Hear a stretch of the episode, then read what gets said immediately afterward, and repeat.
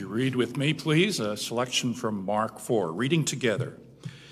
When evening had come, he told them, Let's cross over to the other side of the sea.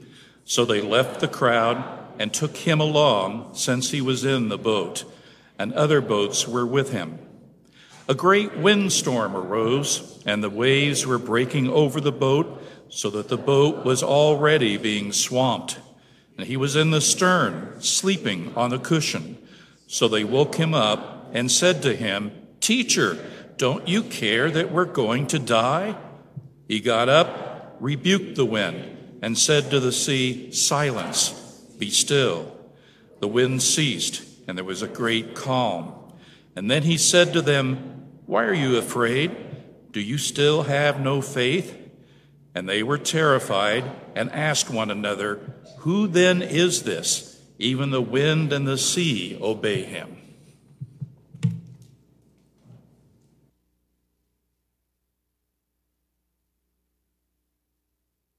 We will be in Mark chapter 4, 35 through 41.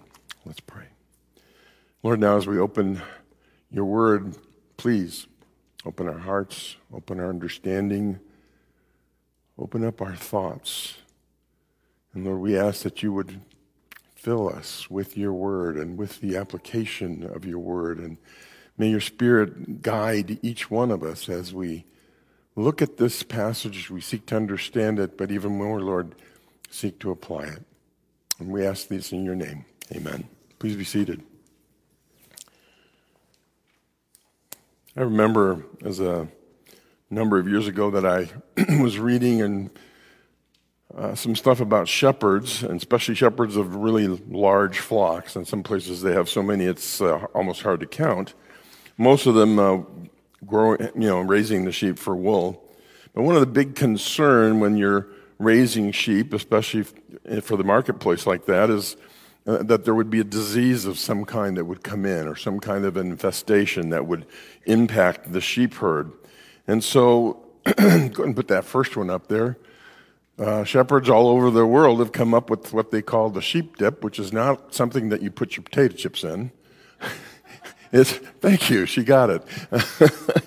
uh, it's actually a, a, chemical solution. They put the sheep in, and then they show, uh, push their heads and everything under, and of course, at the end of they've been soaked and soaked and soaked, they come out. And this is a helpful thing because it kills all of those things that were on the sheep. And, and of course, if, if they're healthy, then you're going to get better wool. Um, I wonder, you know, as, as they're going through the trough, if those sheep really enjoy having their heads shoved underneath on, on all those chemicals. You know, just getting pushed under and they try to get up and they get pushed under again. And my guess is they don't enjoy this at all. And I don't know about you, but there have been times when I kind of felt like one of those sheep. Like I was underneath and struggling and trying to get back, and just every time I thought I was going to be able to catch a breath, boom, I'm back under again. Mark has described a series of intense clashes, I mean, real huge clashes between Jesus and the religious leaders to the point where they accused him of you know, doing all of his amazing miracles through the power of Satan. And then you had that discussion about the unpardonable sin that they had committed by saying the work of God in Jesus was from Satan. And then he shared a series of parables and, and uh, talked to us and, and, and showed us the method of teaching that Jesus used, in some cases to reveal truth, and in other cases to kind of conceal it from people who um, just didn't really want to know who Jesus was and what he was doing. And what comes next in, in, his, in his book and letter that he's writing is a series of incredible miracles on a different level than the healings that he's been doing and casting out demons. These, these miracles are, are just so far beyond the normal that he puts them in separate categories for us to watch and to look at. So that's where we start as we jump into verse 35. Um, if you look in the context of this, Jesus has been teaching and doing all kinds of things along the shore, actually sitting in the boat and doing the teaching. And some feel that it's at, at that time when now people are supposed to be going home that he says, let's just go to the other side. And the disciples who are with him apparently in the boat turn it around and get going. So that's, that's what's going on in verse 35. That day, when evening came, he said to his disciples, Let's go over to the other side. Leaving the crowd behind, they took him along just as he was in the boat, and there were other boats with him. Go ahead and put that first shot up there. There, thank you. Now, Josephus, a Jewish historian, tells us that there were at times 300 boats in this time period that would be working in and around the, the Sea of Galilee. Okay? Well, the Sea of Galilee is 13 miles long, 7 miles wide, 700 feet below sea level. And from there it goes down to the Dead Sea, the Jordan River, and that's even lower than that. Um, and so here you've got this, this sea, and, and that yellow air is probably where Jesus was headed. That's, that was the idea, was we're going to get in probably from doing all the teaching along the shore there near Capernaum, and they're going to travel over to the other side, and, and we'll pick that up next week when we take on that part of, of the story. But here he is, he's in, in this situation, and um, Sea of Galilee is famous for storms. And there's all kinds of reasons because of the mountains and, and the temperatures and all that kind of stuff. But the, the, to have a dangerous storm hit suddenly was not something that was unheard of. It did happen from time to time. Um, just not too long ago, 1986, go ahead and put the next one up there if you would. There we go. Um, they found the Jesus boat. Now, this is not a boat that Jesus was in, but it was a boat from that time period that had been buried in the in the dirt in the soil and so forth underneath in the sea and they never would have found it except there was a, such a huge drought that the water went down in the sea of galilee to the extent that they said oh what is that over there? And they found this particular boat. Uh, it's very typical apparently of the day and um, 27 feet long, 8 feet wide. Let's go and put the next one up there. This is what it would look like at that time frame. Um, carry 15 people. Four of them would be people who manned the oars if they needed them, and someone who would be the helmsman. So this is the kind of the boat that Jesus and the disciples went across the water. And this is not a tiny little, you know, dugout canoe or anything. This is good size. And these are men four of them especially, who had sailed these kinds of, of boats all over the Sea of Galilee and made their living doing that. Okay? So as they take off and they're going across the Sea of Galilee, in verse 37 it says, A furious squall came up and the waves broke over the boat so that it was nearly swamped. Now, you're going to see some panic here from these disciples in just a second, but never forget these guys are professional fishermen on this very sea, on this very Sea of Galilee. And so if they're scared, there's a reason for it. And I think that's one of the things we need to kind of kind of think through. I've been in some situations where I've been in some big big waves, but never did I ever feel I was in danger of tipping over or, anything. When these guys were saying, "Hey, we're in deep deep trouble here." The New Living puts it this way, but soon a fierce storm came up came up High waves were breaking into the boat and it began to fill with water. So again, remembering you've got Peter, Andrew, James, John, who knew what they were doing on the water, I knew how to make these ships go where they were supposed to go, and this wasn't going anywhere they wanted to go except maybe down. And so that was a serious concern for them. Verse 38 to show you the kind of uh, exhaustion Jesus was feeling, stop and think of what's going on in the boat. Okay, you got 12 other guys who are yelling and screaming and trying to bail water and I don't know what else they're trying to do there, but they're in a, a little bit of a panic and Jesus is in the back with the boat going up and down and every, every which way and the winds and the waves and he's sleeping. I mean, absolutely out cold. That's what happens when you do the kind of ministry that he'd been doing for a period of time. You get really tired, and physically Jesus was tired and he slept. But verse 38, I think, is probably for me the key verse in this whole section. Jesus was in the stern, sleeping on a cushion. The disciples woke him and said, Teacher, don't you care if we drowned? Key phrase, don't you care? What's wrong with you? What, what's wrong? I mean, really, we're, we're about ready to die here, Jesus. What's going on? Don't you care? And, and let that phrase ring through. I mean, that is exactly what they were feeling. at that moment in time. How can he sleep through this? We need his help. On one level, this was not so much a plea as it was a criticism. Hey, you told us to come out here. We're in trouble. You need to wake up. And so, you know, the whole idea don't you care? I don't know about you, but I've asked that question at times.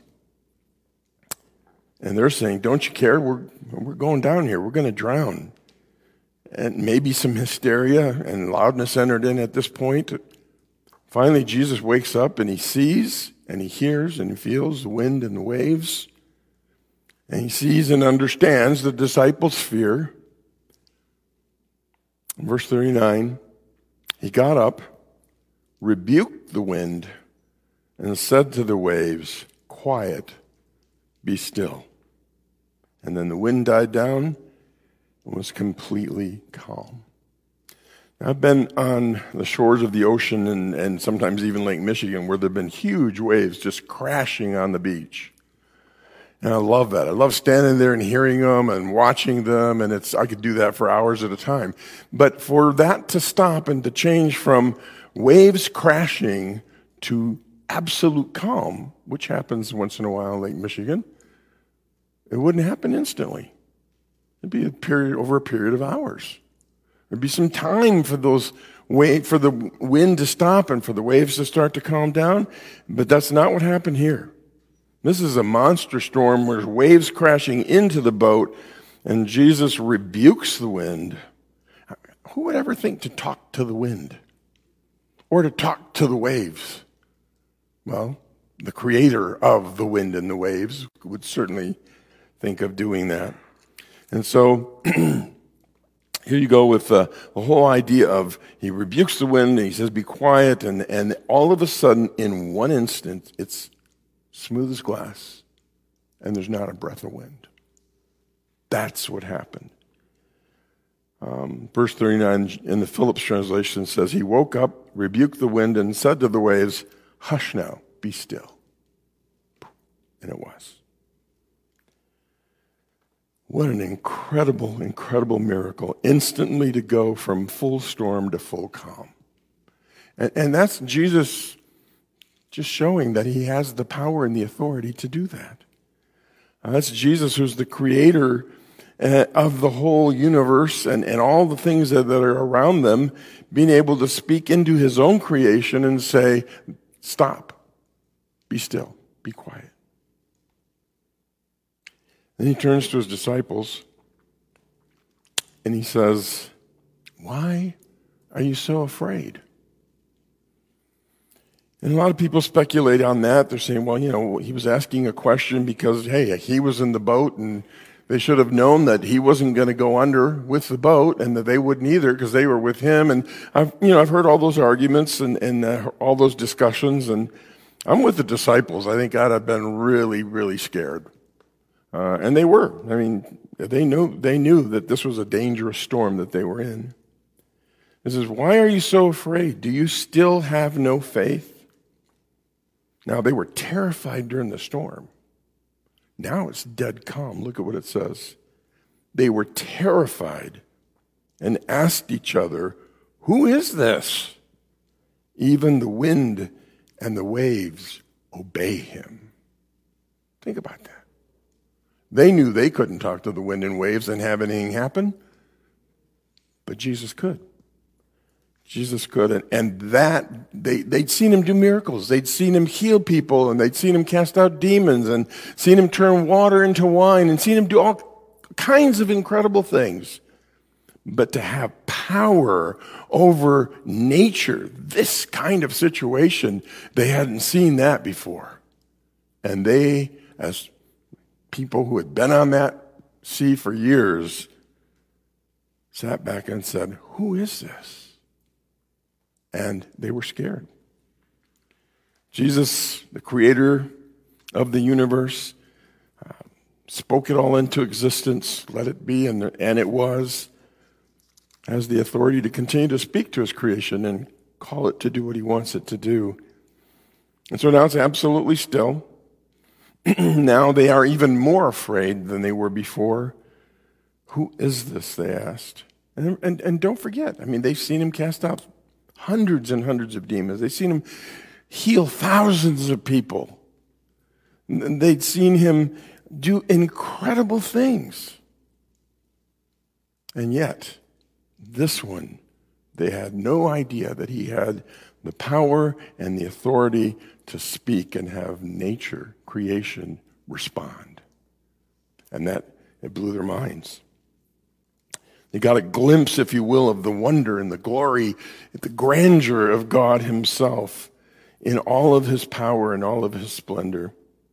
Paul, I think, captures the wonder of all of that and who Jesus is in Colossians 1, kind of a fitting passage if you're thinking of it in light of what just happened here.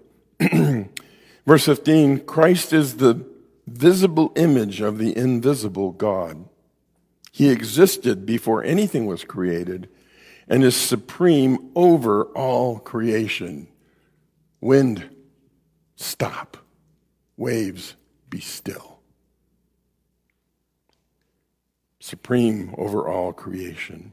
Verse 16 For through him God created everything in heaven, the realms on the earth. He made the things we can see and the things we can't see, such as thrones, kingdoms, rulers, and authorities in the unseen world. Everything was created through him and for him. No wonder he can say to the waves, Stop, and to the wind, Hush. It was all created through him and for him. 17, he goes on to say, He existed before anything else, and he holds all creation together.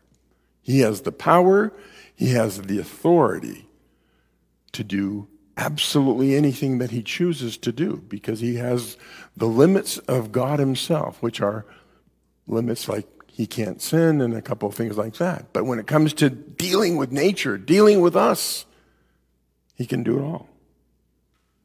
This is Jesus. That's who's in the boat. The Jesus that Paul described. That's who's sitting there, sound asleep and then awake, and speaks and everything happens exactly the way it's supposed to. I would just take a few minutes to deal with some implications of, of this story. There's a lot of things that, that plug into it. Uh, and for me this week, the, the phrase don't you care really took on a special, a special meaning in a sense for me to be able to think that through and, and what, what happened when I was saying that kind of a thing, when I was hurting, or, and what was happening to that person that I was praying for when they said those words. Let's read, starting verse 38 again. Master, don't you care that we're drowning? And he woke up, rebuked the wind, and said to the waves, Hush now, be still.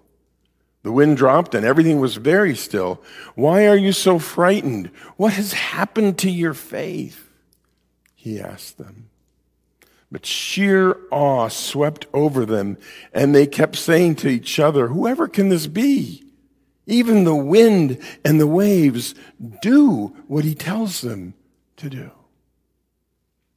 That's, that's the miracle that happened. And that's the thing that struck them. Yeah, we're safe and all the rest, but look at how it happened. And the question don't you care? Takes a little different meaning when you see it afterwards, doesn't it? Don't you care, Jesus? Well, yeah, I care. Let me show you. Now, maybe you've never asked that question. I know Karen and I have been in situations where we've asked it.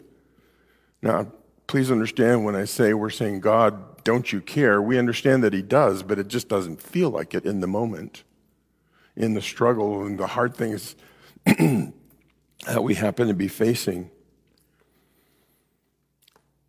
Does Jesus care? There's a, there's a song, actually, by that title, written many years ago. Uh, and this is the backstory. And that's why the song, I think, uh, was important and is important. Uh, during a time when the songwriter was going through severe testing, it was a crisis of faith. He asked the question we all ask and that the disciples asked, Lord, do you care?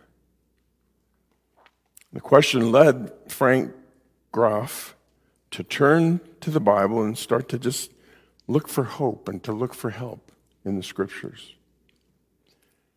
And he came to 1 Peter 5 7. Starting with verse 5 Clothe yourselves with humility towards one another, because God opposes the proud, but gives grace to the humble. And God will exalt you in due time. And here's the phrase I want us to, to remember. There's some, there's some interesting things that, that are going on in the grammar here. And as far as I know, this is the best way to translate verses 6 and 7 together. Starts out with, If you humble yourselves under his mighty hand by casting all your cares on him because he cares for you. So the, the, the, way it's structured, and not, all the translations capture it, but there is this, if you, if you humble yourselves under his hand, how do you humble yourselves?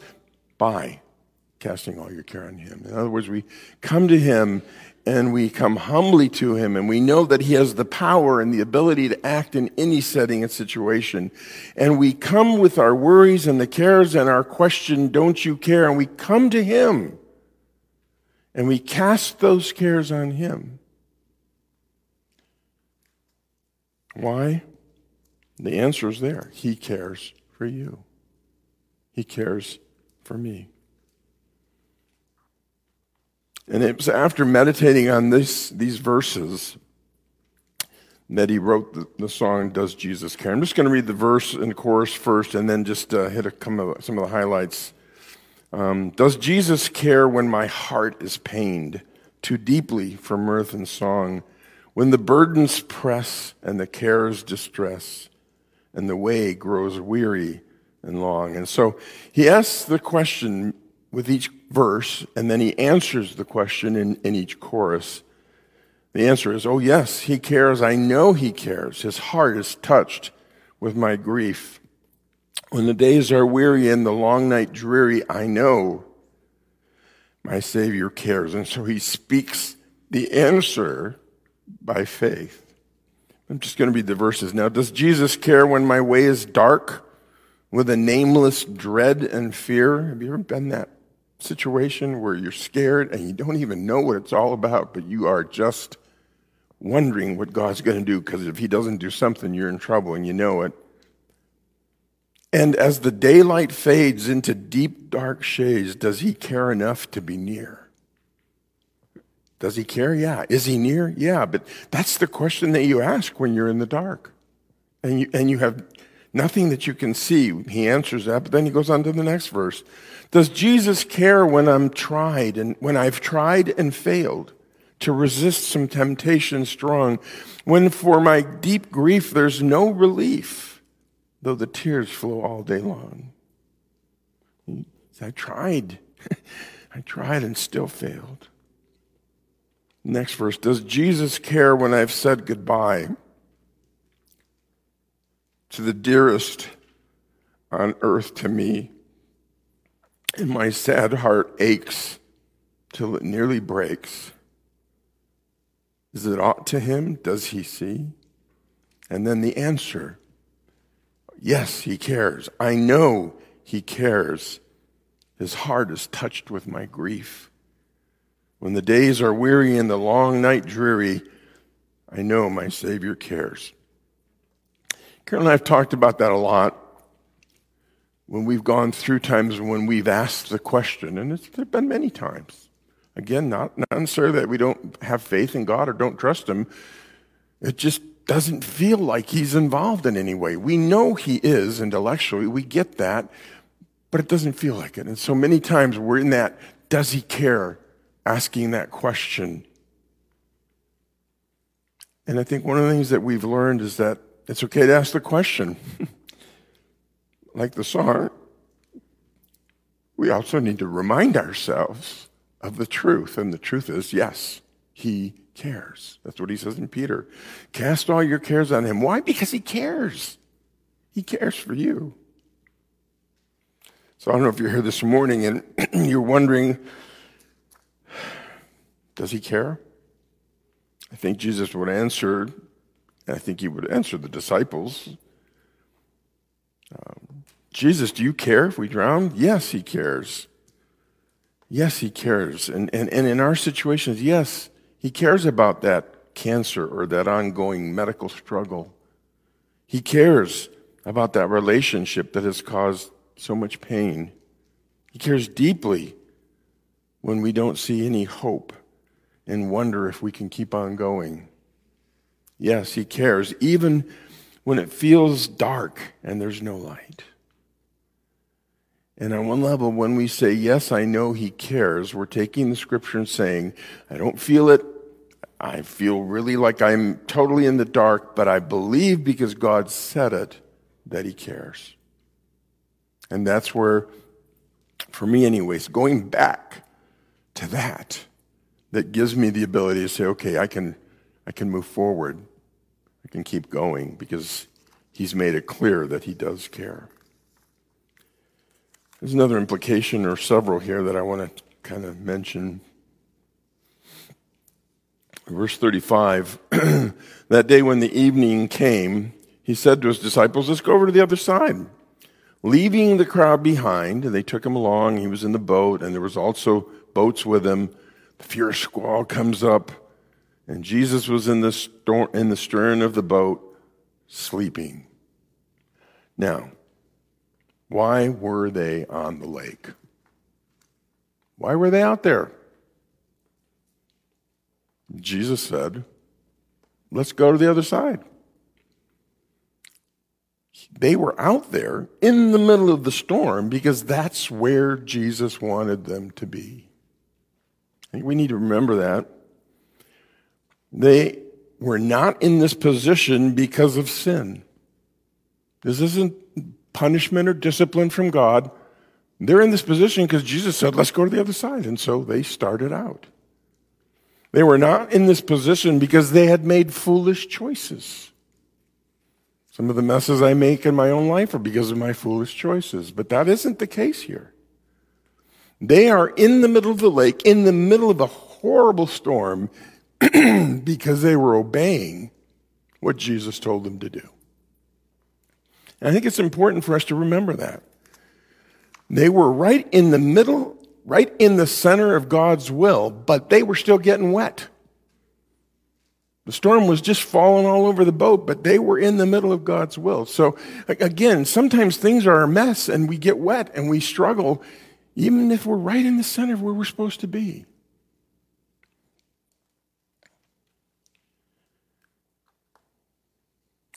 Came across this quote from Alistair Begg. The storm so filled their minds that it came between them and the assurance that Jesus cared for them. I get it. waves are crashing over the boat, and I've got a little bucket I'm trying to bail out. I'd, I'd be scared. I'd be scared. But in every storm and in every trial in our lives, there's, there's always that opportunity for us to wonder about the identity and the authority of Christ, to, to think about the power and the majesty of God. And that's what they got to see.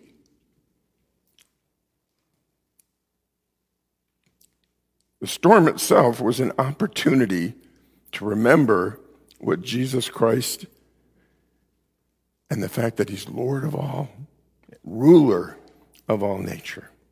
God is a God who, for his own purposes, leads people into storms. He does. And sometimes it's to show his grandeur and his glory and his power. Sometimes it's to draw us closer in ways that we wouldn't have without the storm.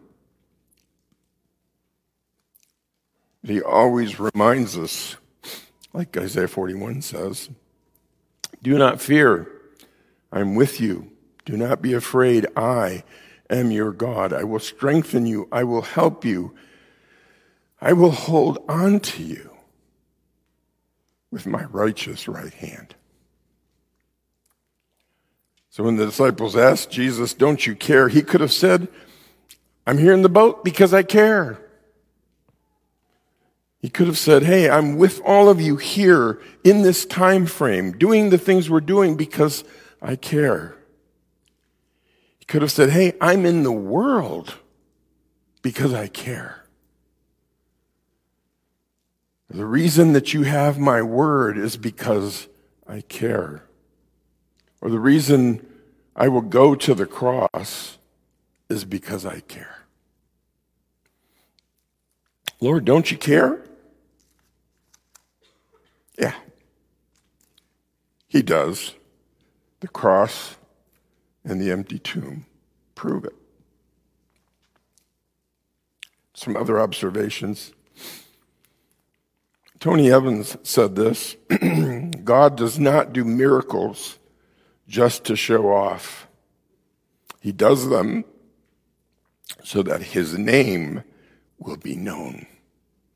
Stop and think about Rahab when she was hiding the spies. What did she say to them? We've heard about what God, your God did to the Egyptians. We heard about that. And our hearts melted with fear. We heard about what you did to the Amorites, and we are scared to death of what your God can do. And that was 40 years earlier. And they still were remembering and hearing something they didn't see or experience, but had heard about. God does miracles so that his name will be known. Now, just, I, I copied this uh, from Tony Evans. I just thought it was really, really good. This is a crisis. It's a crisis of circumstances because they are out of control. They cannot control the boat. They can't control the winds. There is nothing they can do except hang on. Nothing. Emotions have gone crazy. They are terrified. They are expecting to die. They're really expecting to die. Spiritually, they're questioning God, where are you? What's going on? Is Jesus really the Messiah? Is he the one that's done all these amazing things? What's going on, God? Came across this too. Don't let it be said that your crisis continued because you wouldn't wake Jesus up. If we're in trouble, we're hurting, we're struggling, wake Jesus up. Not that he's asleep, but go to him. What would happen if the disciples had just sat there and watched the boat go down? They didn't. They woke him up and said, Hey, help. And the Lord answered. Now, there's four statements here, just kind of they overlap, but I want to share these. Uh, never let circumstances overshadow what Jesus has promised. He said, I will never leave you, I'll never forsake you. Second thing, do not deny your circumstances. A storm is a storm. Okay? He wasn't advocating, hey, just ignore the storm and pretend you're not in the boat. No, they were in the boat. They were getting wet. The boat was in trouble. It's okay to acknowledge that. A storm is a storm. Don't deny what's happening. Just remember where you need to go. The fourth, the third one, he does not want our circumstances to cancel out His word. His promises are true. His promises are accurate, and we can count on them. He says He's with us. He's with us. If He says He'll carry us through the storm, He'll carry us through the storm. So don't let circumstances cancel out the promises in His word. And He doesn't want our circumstances to cancel out His presence. He's in the boat. Never forget, he's in the boat. And no matter what the circumstances were, it didn't change that fact. Jesus was in the boat with them in the midst of this horrific, terrible storm. What do we take away from this? It's, uh, as I was studying this week, all kinds of songs came to mind that talked about storms. All kinds of them. There's all kinds of them have at least a verse in there that talks about storms. And um, it, it, it, one of the things that strikes me is that storms are not pleasant and they're not comfortable when we go through them. Uh, sometimes we may feel like they're life threatening in some way, but they always come with a purpose. Jesus put the disciples in the middle of the, of the sea for the storm to hit them so that he could say, Watch this.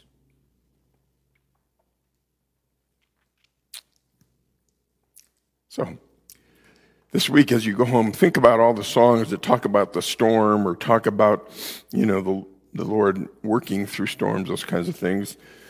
Two verses from a song we're going to sing in just a minute here. Be still, my soul. The Lord is on your side. Bear patiently the cross of grief and pain. Leave to your God to order and provide. In every change, he faithful will remain.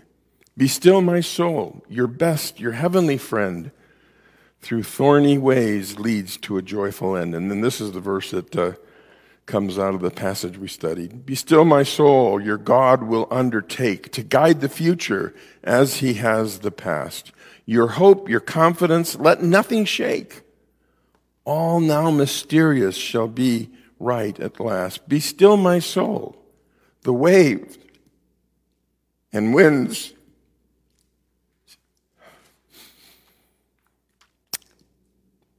still know his voice.